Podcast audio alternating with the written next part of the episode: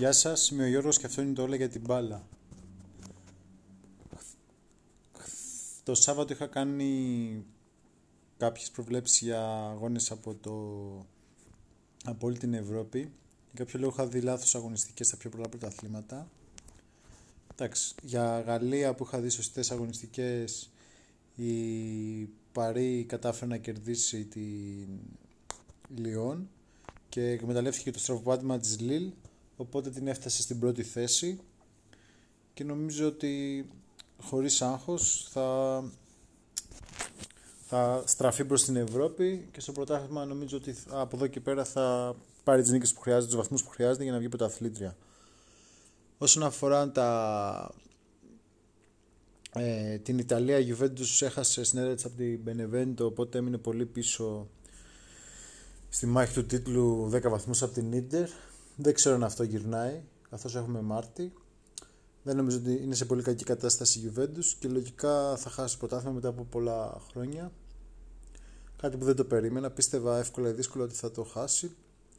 Φαίνεται ότι ο Πύρλο δεν ανταποκρίθηκε στις προσδοκίες και γενικά η, η μεταγραφή του Ρονάλντο στην Γιουβέντους κρίνεται σε αποτυχημένη. Πιστεύω το καλοκαίρι θα φύγει ο Ρονάλντο και θα προσπαθήσουν να χτίσουν κάτι καινούριο. Δεν ξέρω με τον Πύρλο ή χωρίς.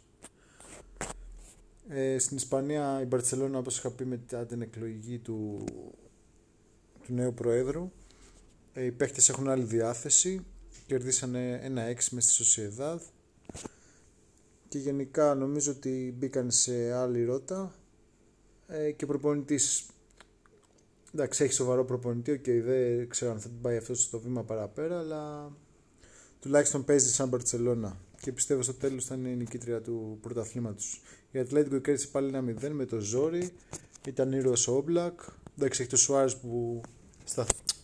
είναι ποιότητα και τραγικό που τον άφησε η Μπαρσελόνα, καθώς λόγω αυτού μπορεί να χάσει το πρωτάθλημα, αλλά νομίζω τελικά ότι θα το πάρει.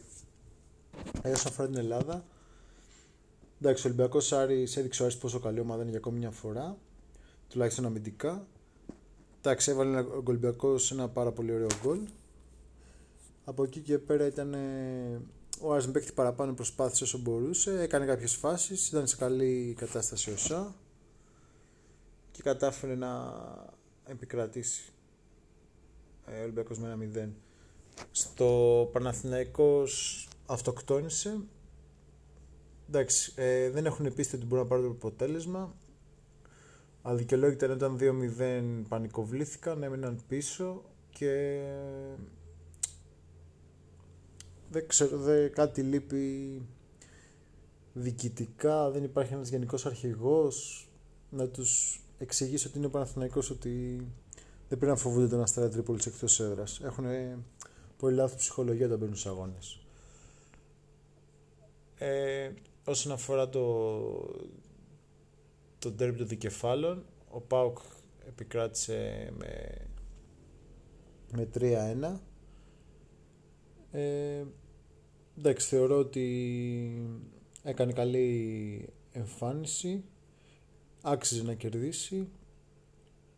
Η ΑΕΚ έχει πολλά θέματα, ακόμα ε, επιμένω στο, στο ότι είχα πει πριν τελειώσει το play-off, ότι δεύτερος θα βγει ο ΠΑΟΚ, τρίτος ο Άρης, τέταρτη η ΑΕΚ και πέμπτος ο Παναθηναϊκός και έκτος ο Αστέρας Τρίπολης. Μετά την πρώτη αγωνιστική πιστεύω ακόμα περισσότερο ότι αυτή θα είναι η τελική βαθμολογία.